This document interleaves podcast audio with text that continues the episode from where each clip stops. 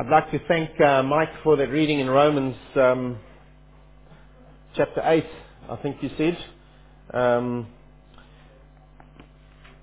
it is very encouraging to hear that passage of how we are to withstand uh, what is happening in the world around us by looking at our relationship with the Lord. And we'll touch on that again next week. But for this week, we look at Revelation chapter 17 and the description of the great harlot or the great prostitute called Babylon. And so um, let's just read together from God's word. But before we do, we'll open in prayer and we'll just ask the Lord to guide our thoughts.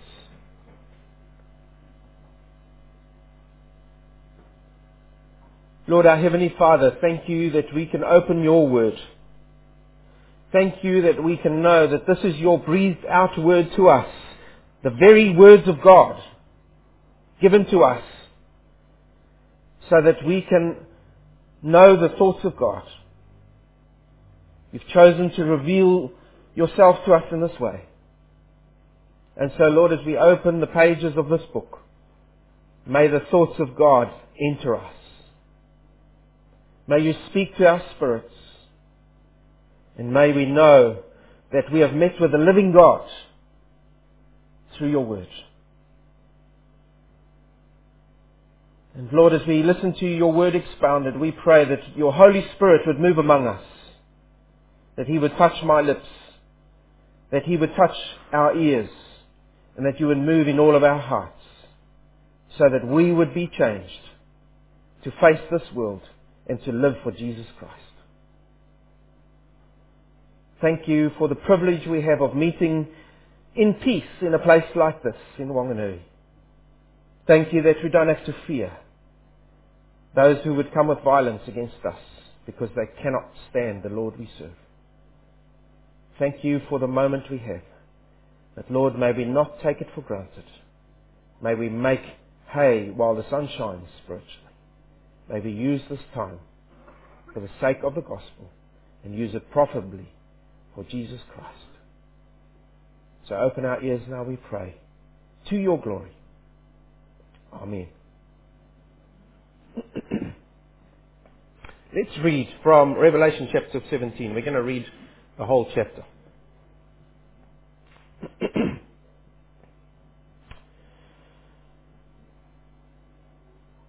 then one of the seven angels who had the seven bowls came and said to me, Come, I will show you the judgment of the great prostitute who is seated on many waters with whom the kings of the earth have committed sexual immorality, and with the wine of whose sexual immorality the dwellers on earth have become drunk. And he carried me away in the spirit into a wilderness. And I saw a woman sitting on a scarlet beast that was full of blasphemous names. And it had seven heads and ten horns. The woman was arrayed in purple and scarlet and adorned with gold and jewels and pearls holding in her hand a golden cup full of abominations and the impurities of her sexual immorality. And on her forehead was written a name of mystery. Babylon the Great, mother of prostitutes and of earth's abominations. And I saw the woman drunk with the blood of the saints, the blood of the martyrs of Jesus. When I saw her, I marveled greatly. But the angel said to me, Why do you marvel? I will tell you the mystery of the woman and of the beast with seven heads and ten horns that carries her. The beast that you saw was and is not, and is about to rise from the bottomless pit and go to destruction. And the dwellers on earth whose names have not been written in the book of life from the foundation of the world will marvel to see the beast, because it was, and is not, and is to come. This calls for a mind with wisdom. The seven heads are seven mountains on which the woman is seated. They are also seven kings, five of whom have fallen, one is, and the other has not yet come. And when he does come, he must remain only a little while. As for the beast that was and is not and is, it is an eighth, but it belongs to the seven, and it goes to destruction. And the ten horns you saw are ten kings who have not yet received royal power, but they are to receive authority as kings for one hour, together with the beast. These are of one mind and hand over their power and authority to the beast. Sorry. These are of one mind and hand over their power and authority to the beast. They will make war on the Lamb, and the Lamb will conquer them, for he is the Lord of lords and King of kings, and those with him are, are called and chosen and faithful. And the angel said to me, The waters that you saw, where the prostitute is seated, are peoples and multitudes and nations and languages. And the ten horns that you saw, they and the beast will hate the prostitute. They will make her desolate and naked, and devour her flesh and burn her up with fire. For God has put it into their hearts to carry out His purpose by being of one mind and handing their royal power to the beast until the words of God are fulfilled. And the woman that you saw is the great city that has dominion over the kings of the earth. Now that seems a lot we need to get through this morning. But a lot of it we've done already. And so we're going to be referring to these and calling them to memory because they'll help us as we look at what is happening here. Now today you'll find, uh, and I'm in the tourist industry too at uh, Braemar House, you'll find many guidebooks about every major city in the world, nearly. Bangkok, Barcelona, Beijing, Balclutha. But you won't find a guidebook on Babylon. Why not? Because it's just a ruin now. Somewhere in Iraq. And so why this reference to Babylon today? Why the reference to it in scriptures? And the answer, and I'm giving the answer up front, is because in Revelation, as in the Old Testament prophecies, Isaiah, Jeremiah, and many others, Babylon is used to symbolize any society, any organization, any mindset which is, which is organized independently of God and is in rebellion against Him. In other words, I repeat that again, in scripture as a whole, when you look at how Babylon is used as a picture, it is used to describe man who is anti-God and without God and in rebellion to Him. Whether they're a king, an organization, a country, an individual. It describes Babylon. By the way, interesting that the location of Babylon is where the Tower of Babel was built in the first place. And what happened over there? Man set himself up against God and wanted to be without God and be king. That's just in brackets. It's what in John's letters later, he, I mean earlier, he calls the world. So that's what Babylon represents. All right, now you've got that, you can rest that now. We know what Babylon is. But now let's look at the details. Just as part of the introduction here, John's vision is to bring encouragement to believers in his day, in the here and now of his day, and what was happening to them. Many, many of those believers were undergoing persecution of some kind. Many of them had lost their lives. And those who survived were wondering, when's it going to be our turn? Many of them were sitting in prisons. Many of them had been put out um, into isolation as John finds himself as he writes this book. And so John wants to encourage them through this vision that the Lord gives to him, but also he wants to warn them of compromise with the world, to take the pressure off their own situations. We'll come back to that. The next three chapters we're busy with, chapter 17, 18, and 19, describe the systematic destruction of God's enemies. We've been moving through the book of Revelation, and if you've been seeing it as a timeline of what is going to happen and then what's going to happen and then what's going to happen, you'll be confused. Because Revelation wasn't written like that. Revelation is a series of pictures giving us the same information but just adding more information as we move closer and closer to the end. And so here we're in chapter 17 to 19. Last week, Mike spoke on the end of chapter 16, which spoke about the Battle of Armageddon and the end. The bowls, the sixth and seventh bowls. That was kind of the end. And now we kind of cycle back in again. And we're getting more details about the judgment. So chapter 17 to 19 describe the destruction of every one of God's enemies. The great red dragon or Satan, the beast from the sea, which represents the powers of this world, the beast from the earth, which represents false spirituality, the city of Babylon, which represents the seductions of this world, and also those who bear the mark of the beast. All these will be destroyed. They spell out what happens when the sixth and seventh bowls of wrath are poured out, and we've looked at that. Today we're going to look at chapter 17 specifically. What is the nature of this harlot? What is the nature of this prostitute called Babylon? So that we'd recognize her. And then next week, Lord willing, we'll look at her destruction. Now, last little bit of introduction. When it comes to Babylon, we need to know how to interpret the city. And why is her name used? See, John's vision takes account of the historical fall of the actual city of Babylon. There was an actual city called Babylon. It was situated on the river um, Euphrates, um, which was in Scripture, and especially if you read through Isaiah and some of the Old Testament prophets, um, you'll see the river Euphrates was the boundary which formed the boundary between those who would come and invade God's people and his own people. Alright, so we've got that situation where Babylon is situated on the river Euphrates. And also Babylon was the ancient oppressor of God's people. They were constantly invading um, Israel. The Babylonians were also associated with the cities of Tyre and Sidon. Now, if you know anything about Tyre and Sidon, they were situated on the coast. They were immensely rich as Babylon was through trade, especially through the, the trade of the color purple and purple dyes, which they got from a seashell. And other things came from that, of course.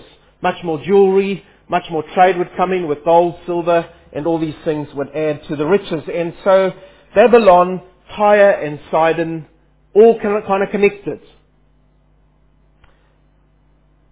Tyre and Sidon, interesting too, was the birthplace of Jezebel. Who was Jezebel? She was the one who oppressed God's people too, who came in to that nation and led them astray. Into what? Idol worship. And so all these pictures are connecting when he speaks about Babylon, the great prostitute. So we need to understand that. There's much more, of course. So John takes the actual destruction of the city of Babylon and he points it backwards to the defeat of Pharaoh in Egypt in the Red Sea. And we'll see that coming out in chapter 18, but I thought I'd just mention it now so you can keep it in your minds. And then, don't get confused now, he's pointed back to the Red Sea, and then he points the whole thing forward again to what is coming. We've got to keep the destruction of Babylon in mind, we've got to keep the events of the Red Sea in mind, and it points us to what will happen, not just in John's day to believers there, but also to those of us who are still alive in the future. Alright?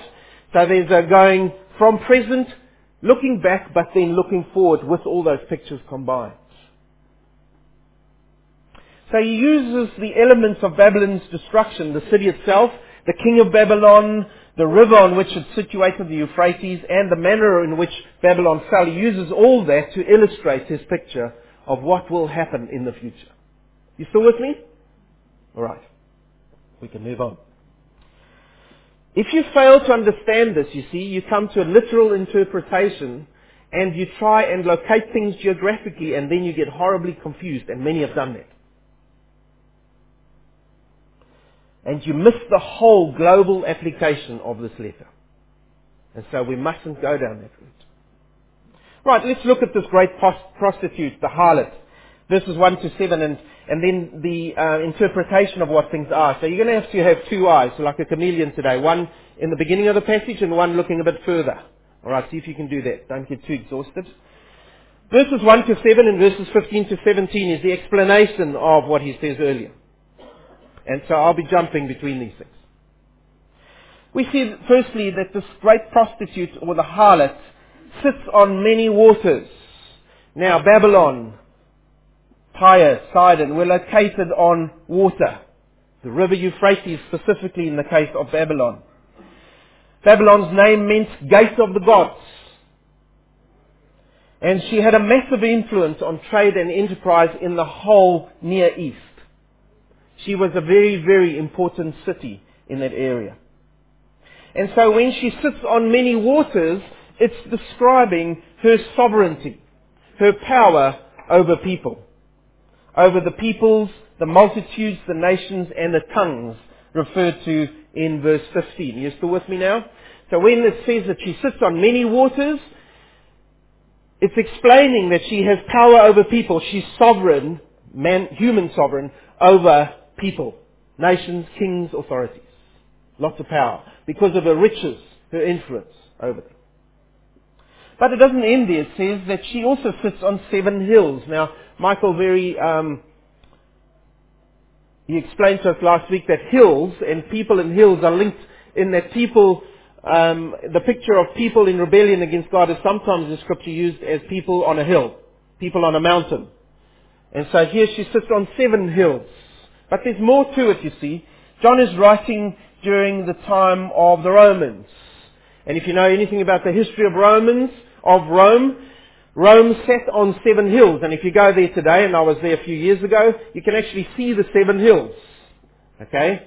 So he's also describing the power of Rome to the, the people who are reading the book in his era. Vespasian's coin, and I've included a fairly clear picture that I could find there, describes Rome there as, uh, pictures Rome there as uh, a woman sitting on seven hills, and you even see the she-wolf in the bottom left over here who gave birth to Romulus and Remus, who were the, supposedly the founders of Rome, and so it's all kind of tied up there. And John picks up on this image in the harlot. You see it? This is his day. He knew this coin. So she sits on seven hills referring to Rome, its worldly power and its influence in the whole of the Near East. But then he says, the angel took me into the wilderness. Now we need to just look at that quickly as well. What is this wilderness all about? We've met the wilderness before. The wilderness in their day was seen as a symbol for a place of fierce animals, of serpents, and of evil spirits. It was a place where evil dwelt. And so the angel takes John into this place where evil dwells, and, and there he sees this woman sitting on the beast. Now, elsewhere in Scripture, and that's why you've got to be really careful when you interpret Scripture, elsewhere in Scripture, and we saw that in Revelation um, chapter 12, we saw that the woman who is God's people fled into the wilderness, and there she was comforted by God. So how can that be? Well, you see, the wilderness is used in two ways. Jesus was led into the wilderness. He wasn't comforted by God there initially, but that is where he was tempted. And then God brought him comfort in the wilderness too. God is all over. But in this specific case, the wilderness represents where evil is. And so there we find this woman, again she's sitting. Now there's a lot of sitting happening here, so if you're going to take this literally, you're kind of landing into trouble. Because what she's sitting on. Here she sits now, another picture to describe to us. She's sitting on the scarlet beast. Now, we all know who the scarlet beast is. Come on, you guys are experts now at this already. Who's the scarlet beast? Sorry, Marty? Satan, yes. A representation of Satan. This beast has blasphemous names on his heads. He's got seven heads and ten horns. And we looked at him in Revelation 13. And so who's behind the woman? And she's pictured as sitting on this beast. In other words, who's behind what she does? Satan. You see, he's starting to interpret the picture. Now, we carry on with our description. Verse 2. Many kings, says this text, committed adultery with this prostitute. Who are the many kings? Kings of the earth, the phrase kings of the earth, is always representing political authorities and leaders of the ungodly world system, whichever era that was in. These are people who would not follow the Lord, but who turned against God. And there were many of them. And so it says many kings have committed adultery with her. When scripture uses the words adultery, what's it referring to? Idol worship. What is idol worship? It's worshipping anything but God. Anyone but God.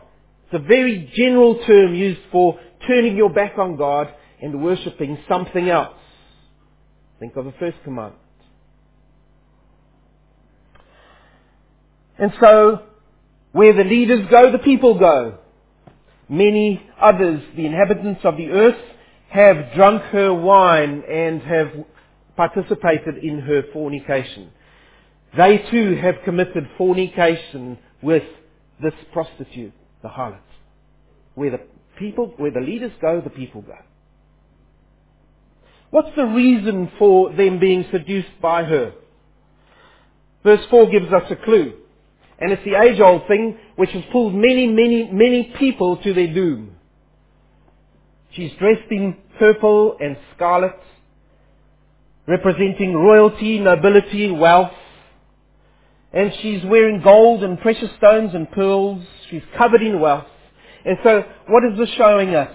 It's telling us that this prostitute Babylon tells people to forget about God and to focus instead on making as much wealth as possible to spend on themselves. That is, dream of, attain and enjoy a life of unrestrained luxury and I will give it to you. Come to me. Listen to me.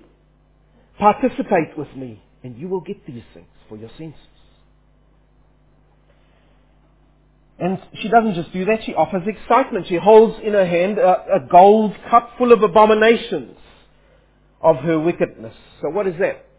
You see, she doesn't just look after their physical senses, she draws their spiritual senses too. The sensuousness of their spiritual lives. In other words, she says, come to me, and I will intoxicate you against my evil nature. You won't even know that you are doing evil because I am intoxicating you. She blinds them to her ultimate insecurity. She deceives them about God as her and their future judge. She dulls that sense in them and that He is the only true foundation of true prosperity. That's her role. She dulls people to sin. I just want to share with you, Alice and I, uh, about 10 years ago, had the misfortune of spending one night in Las Vegas. I say misfortune. It was cheap. When you're overseas, that counts. But it was terrible. When you come into that city, it's all about money. Spending money and getting your money out of your pocket as soon as they can. Indulging the senses. All the senses. It's a sinful place. It's set up to be there. And so you look out your hotel window and you just see sensuous ads. You turn on your television set, it's all rubbish. You walk anywhere in the streets and it's all about gambling and shows and pulling money out and women with hardly anything on. We couldn't wait to get out of the place. But I had such a sense of sin in that place. That's the picture we get of this woman when you see her. You must get that heaviness of it. That's the picture John is trying to create here. Don't be enamored by her. You see, John is dazzled by her, and it mentions that he, he, was, he was awed by her. And the angel addresses him on that. And the word used is he was dazzled. Be careful of this prostitute. Her whole makeup is there to draw you away from God. And she's really good at what she does. And we really fall for her quite quickly as humans. You see, in John's day, kings and merchants were totally enamored by Rome and her riches and her prosperity. And they came from all over the known world to spend time in Harlot, in, in, in Rome. It was like a rite of passage nearly. And if you read a little bit, and we haven't got time, you read a little bit about what happened in Rome and all the wickedness that took place there. You think today's rough? Rome was very much like today, it's just a different time. There was nothing you can think of that's evil that they didn't get up to there. We think that this whole push on the LBGT agenda is, is all new. It's not. It was around already. We've just got a bit more inventive today. It's all there. Wickedness. And people were drawn to this wickedness like, mag- like a magnet. And like a harlot, she held them in her sway. She ticked all their boxes. All the boxes they could think of, she would meet. And she held them in her grasp. Rome, through her rulers, raised herself up to the position of God in her own view. And her rulers were called living gods or supreme gods. And so the Caesars gave themselves through the people the name of God. And the people worshipped them as gods. Do you see how they've fallen? Idol worship. Prostitution to the city. Let's carry on. Her identity is revealed because we need to hear this from scripture. Her name was on her forehead. And does it say, verse 5? What was her name? Babylon the Great, mother of prostitutes and of earth's abominations. I'm glad my mother gave me a different name. Even though it means bald. Don't know where she got that from. But Roman prostitutes and prostitutes of the day were known to wear headbands with their name written on it. Branding. It's not a new thing. And so they would have Jezebel written on a name or whatever it was. And they'd walk the streets dressed in their finery and they would lure men. And there were men who would lure women. That wasn't new either. And they would take them away. And it was common in the city. And so John picks up on all these things that people would know. But this woman has on her head written, she is the mother of all prostitutes. Babylon. And so there's the interpretation for us. She had exchanged the truth of God for a lie, and in that Roman city too, they had done the same. And they'd become self-sufficient, they thought, without God. Carries on and it says, Babylon had caused the death of many believers. She's drunk with their blood, the blood of the witnesses of Jesus Christ. Now, if we just think of John's time, we don't even have to think earlier in Scripture's history, but Babylon itself is described here through life in Rome and those times. We looked at that in chapter 2 and 3, the letters to the seven churches, right? The church of Thyatira, chapter 2. They had those guilds, remember? We're going back a bit now, it's called revision. And in Thyatira they had these guilds, and if you didn't belong to the guild, and if you didn't worship the, the temple of, at the temple of Diana, if you didn't go through the temple prostitutes, if you didn't bring money, if you didn't um, change your money in the temple, you didn't get work. You were sidelined for the jobs. And in the end, you died because you had no income. They didn't have social security. And so many, many, many Christians lost their jobs, lost their livelihoods, and suffered at the hands of Babylon.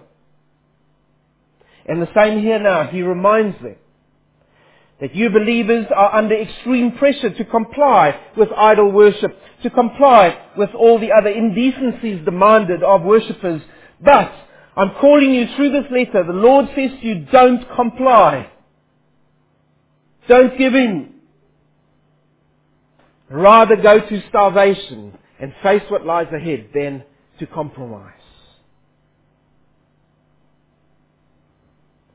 Often, religion and economy go together.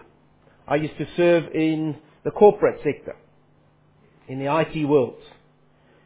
And there we got a special fund which we had to blow on our clients to look after them, to butter them up so that they do more business. I couldn't stand the lifestyle because as a believer you were called to sometimes have to go and to do all kinds. And I refused. But I saw many who didn't. My colleagues. It's nothing new in the corporate sector today. Religion, idolatry, economy go hand in hand. There's a picture here you see wider than Rome. John's description is an allegory. He's using this woman called Babylon to describe human culture, economy, religious system, which is against God, which glories in prosperity without God. We getting it? And many, many have been caught up in her false religion of idol worship. What is idol worship? Worshipping anything else but God. And today, any institution that is characterized by self-glorifying pride, and you just, you don't have to look very far. Any institution or any attitude which is characterized by idolatry of money, success, idolatry of power, sex, love, idolatry of health, and that's the big one now, idolatry of the next adrenaline rush in New Zealand, idolatry is a rejection of God. Any organization or group or attitude which persecutes or belittles Christians is Babylon or the world.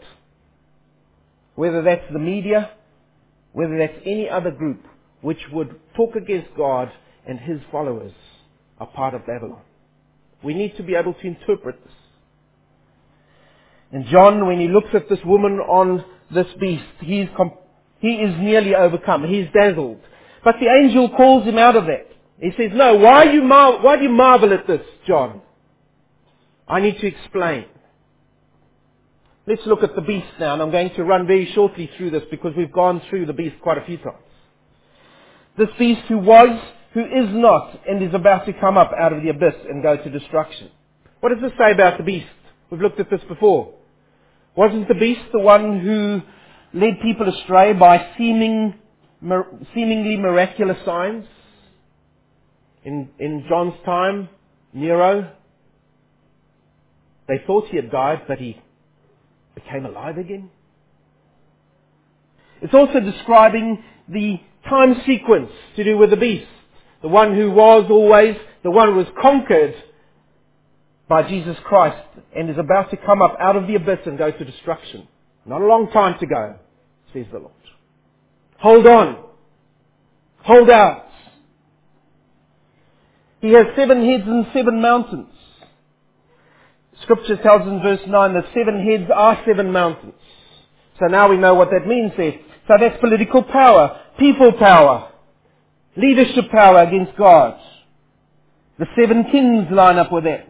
Some have said that these seven kings speak about seven world empires.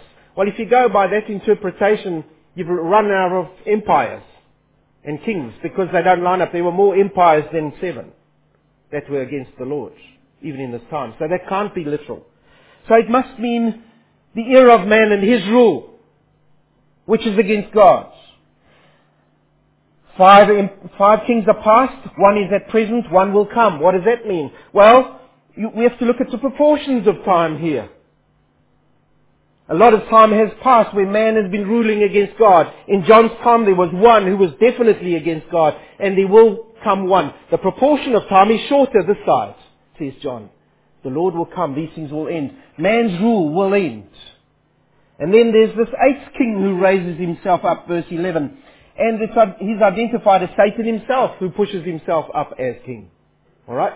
There's a lot here. We can't cover it in one Sunday. And then the ten horns equal ten kings, referring to Daniel chapter 7. We've looked at the horns and the kings before. Human authority which will rule, it says here, for only one hour. A very short while in the economy of God's time. And what do they do? Note in verse 13, they all worship the beast. They all give their allegiance to the beast. And now something happens which we don't expect. There's a twist in the story. Verses 16 to 17. What happens here? This whole system turns against the woman. Now, I didn't expect that. You'd think evil would support evil. There's an old English saying that there's no honor amongst thieves. Well, evil is implicitly self-destructive. Christ also teaches that. Satan cannot stand because he will be divided against himself by those who are under him. They will always turn against each other. It's the nature of evil. Evil is not out for good at all. It will always seek its own interest. And so here they turn against the woman. And it says they utterly destroy the world. They utterly destroy the world order. They utterly destroy the economic and religious system that he set up. Now how that's all going to pan out, I don't know. Scripture doesn't tell us. But we'll see. You start getting an inkling of things when you look around at what's happening in the world today. Think of all the talks happening recently. Think of nation up against nation, of church up against nation, of nation up against church systems. It seems to be all turning in on itself, but I can't say it definitely is that. God will show us. We don't know. But what we do know is that they give all their allegiance to the beast, and what does the beast do? He wants to fight the Lamb. Once and for all, he says. But do they achieve their purposes? You see, this chapter, chapter 16 and 17 says, who is in control? Verse 14 and 15, who is in control? God is. And they might think they're achieving their purposes. Satan might think he's achieving his purposes, but in the end, God is the one who's sovereign. He's behind all these nations. He is achieving his purposes. Now think of Pharaoh. Pharaoh thought he was throwing that nation out. And he was going to chase them down and kill them in that, um, in that desert encounter. But God achieved his purposes through that. God is the one who is sovereign. Why? Text says, verse 14, He is Lord of lords and King of kings. And we must remember that. And so it answers that great question in chapter 13 verse 4, that pompous challenge that rings out when the beast stands up. Who is like the beast and who can fight against it? Here comes the answer. The Lamb can. In this chapter we're looking at. So it's not all doom and gloom. And who is with the Lamb? Look at that verse. Who is with the Lamb? The called, the chosen, the faithful. Who's that? Believers. Who are the called ones? We are. God calls us from darkness to light. Who are the chosen ones? We are, if we are believers. God has chosen us before the foundation of the world. We are His chosen ones. Who are the faithful ones? Well, that we have to answer. They are the ones who are with the Lamb. What do we do with all this? I've got three points of application. Two longer, one short. First one, I'll ask it as directly as I can. Are you flirting with Babylon? How would you finish this sentence? I would be truly content if only I had what? You see, it quickly tells us where we're at. If that answer, I'll be really content if only I had that answer, if it points away from God to something that you could, you have to have, otherwise you're not complete. There's idolatry in your life. The prostitute is working. How does that question reveal where you're most at risk of being dazzled and duped by Babylon? You see, her call is strong. Are you flirting with Babylon? If you think of your life, maybe you're in love with Babylon. Or maybe you're in bed with Babylon. You know your own life. I know mine. How strong is Babylon's call on our lives? We'll look more into this next week. Here's a warning, you see.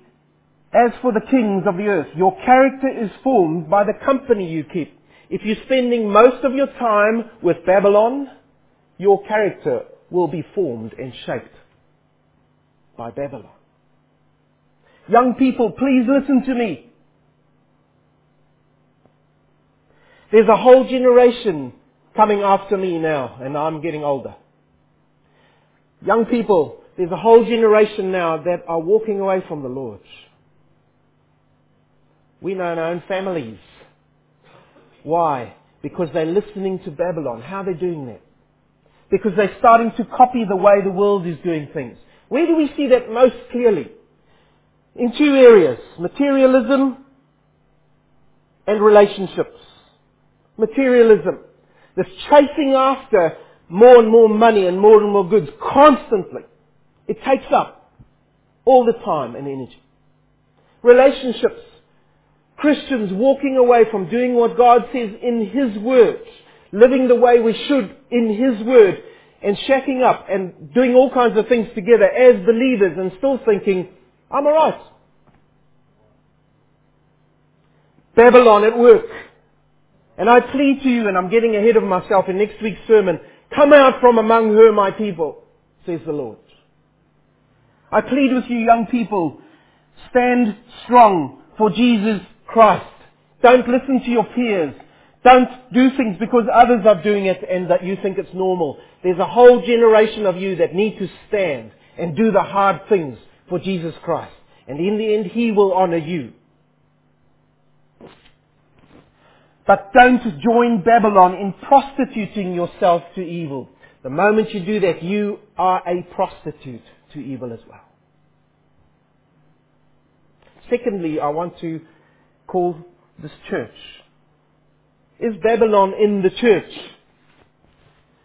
You see, people who claim to be Christians will try to, and I'll repeat that, people who are Christians, or claim to be Christians, will try to convince us as believers that compromise with the world, with worldly idolatry is okay. Where do we see that? In the multi-faith movement that is getting stronger and stronger now in the world. I heard another service again this week of, let's just join together as faiths. It doesn't matter which faith you are. And let's just worship the God, who, whoever your God is. Let's worship together. This week. Recently, the split in the Anglican Church down south. I've got friends there who are leaders in churches who have to leave the Anglican Church because of the stand that's being taken on gay marriages and gay clergy. And those are people who claim to be Christians who are calling the rest of us Christians to compromise with the way the world does things. Seduction in our own day comes not just from TV and from online adverts, those are all included by the way, which promote materialism, but they also come from false religious t- teachers. Turn on your television set, listen to the radio, read books advertised by Radio Rhema. Theological liberalism tends to make peace with the world and justifies why we as Christians should be more like the world and its attitudes. And they're good at justifying it.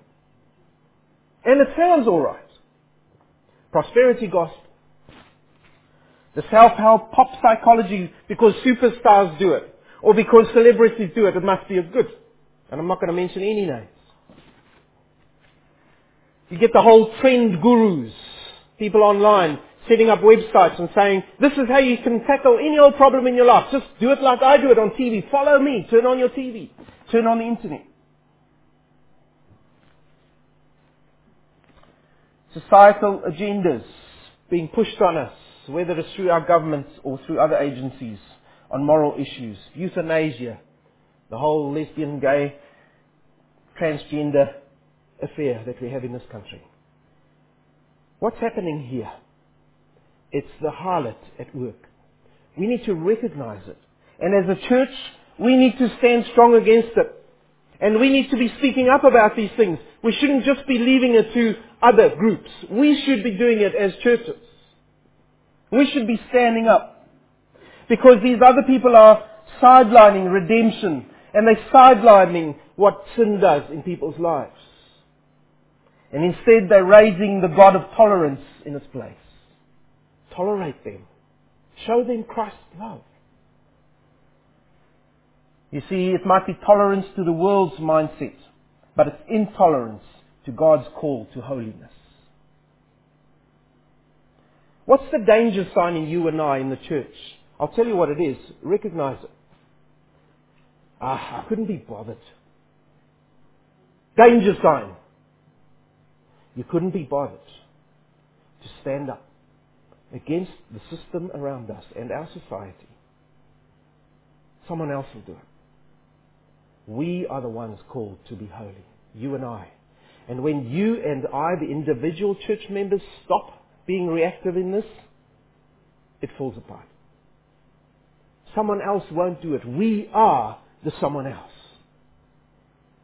And so when you see these things coming up against euthanasia, participate. If you need to go and see the council, um, Hadley said yesterday they've got 30,000 submissions on euthanasia.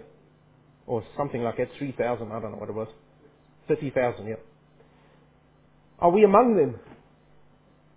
Are we willing to speak up against these things? If we're not, Babylon is getting to us. If we are not salt in the world, who will be salt? And then lastly, I want to ask you this, verse 17. Who is in control? And that's where we can get a bit of encouragement here this morning. God's purposes and plans are being fulfilled. Even though you look around you and it's, it's all darkness, God's purposes are being fulfilled. Who is with the Lamb when Satan and his allies are destroyed? You and I. God will remain faithful. He will remain faithful to His called and chosen ones. But will we remain faithful? Next time we're going to carry on with this theme. And God is going to call to us, come out from them, my people. And so prepare yourself for next week too. Read a bit ahead. And then the Holy Spirit will be able to do much more through us as we look at this very, very, and these three chapters are some of the most difficult chapters to get through. But we can see sense through them.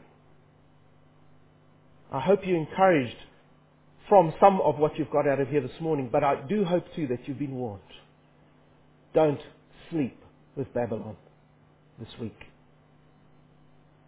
Let's pray. Lord, our Heavenly Father, this is such a dire warning that you give to us through your word. Because the world around us and everything it, it offers to us is so attractive, Lord, and it appeals to our human natures and it appeals to everything we have. But Lord, you've said that we have to set ourselves apart from these things. And that doesn't mean we have to go overboard and, and turn our backs on everything in the world and everyone in the world. But Lord, we have to live lives which are holy before you, even though we live in the world and amongst the world. We have to live lives which are faithful to Jesus Christ. Lord, help us in this because we are weak and we keep falling over. Help us in this, Lord, so that we can be faithful to Jesus Christ, we pray. Amen.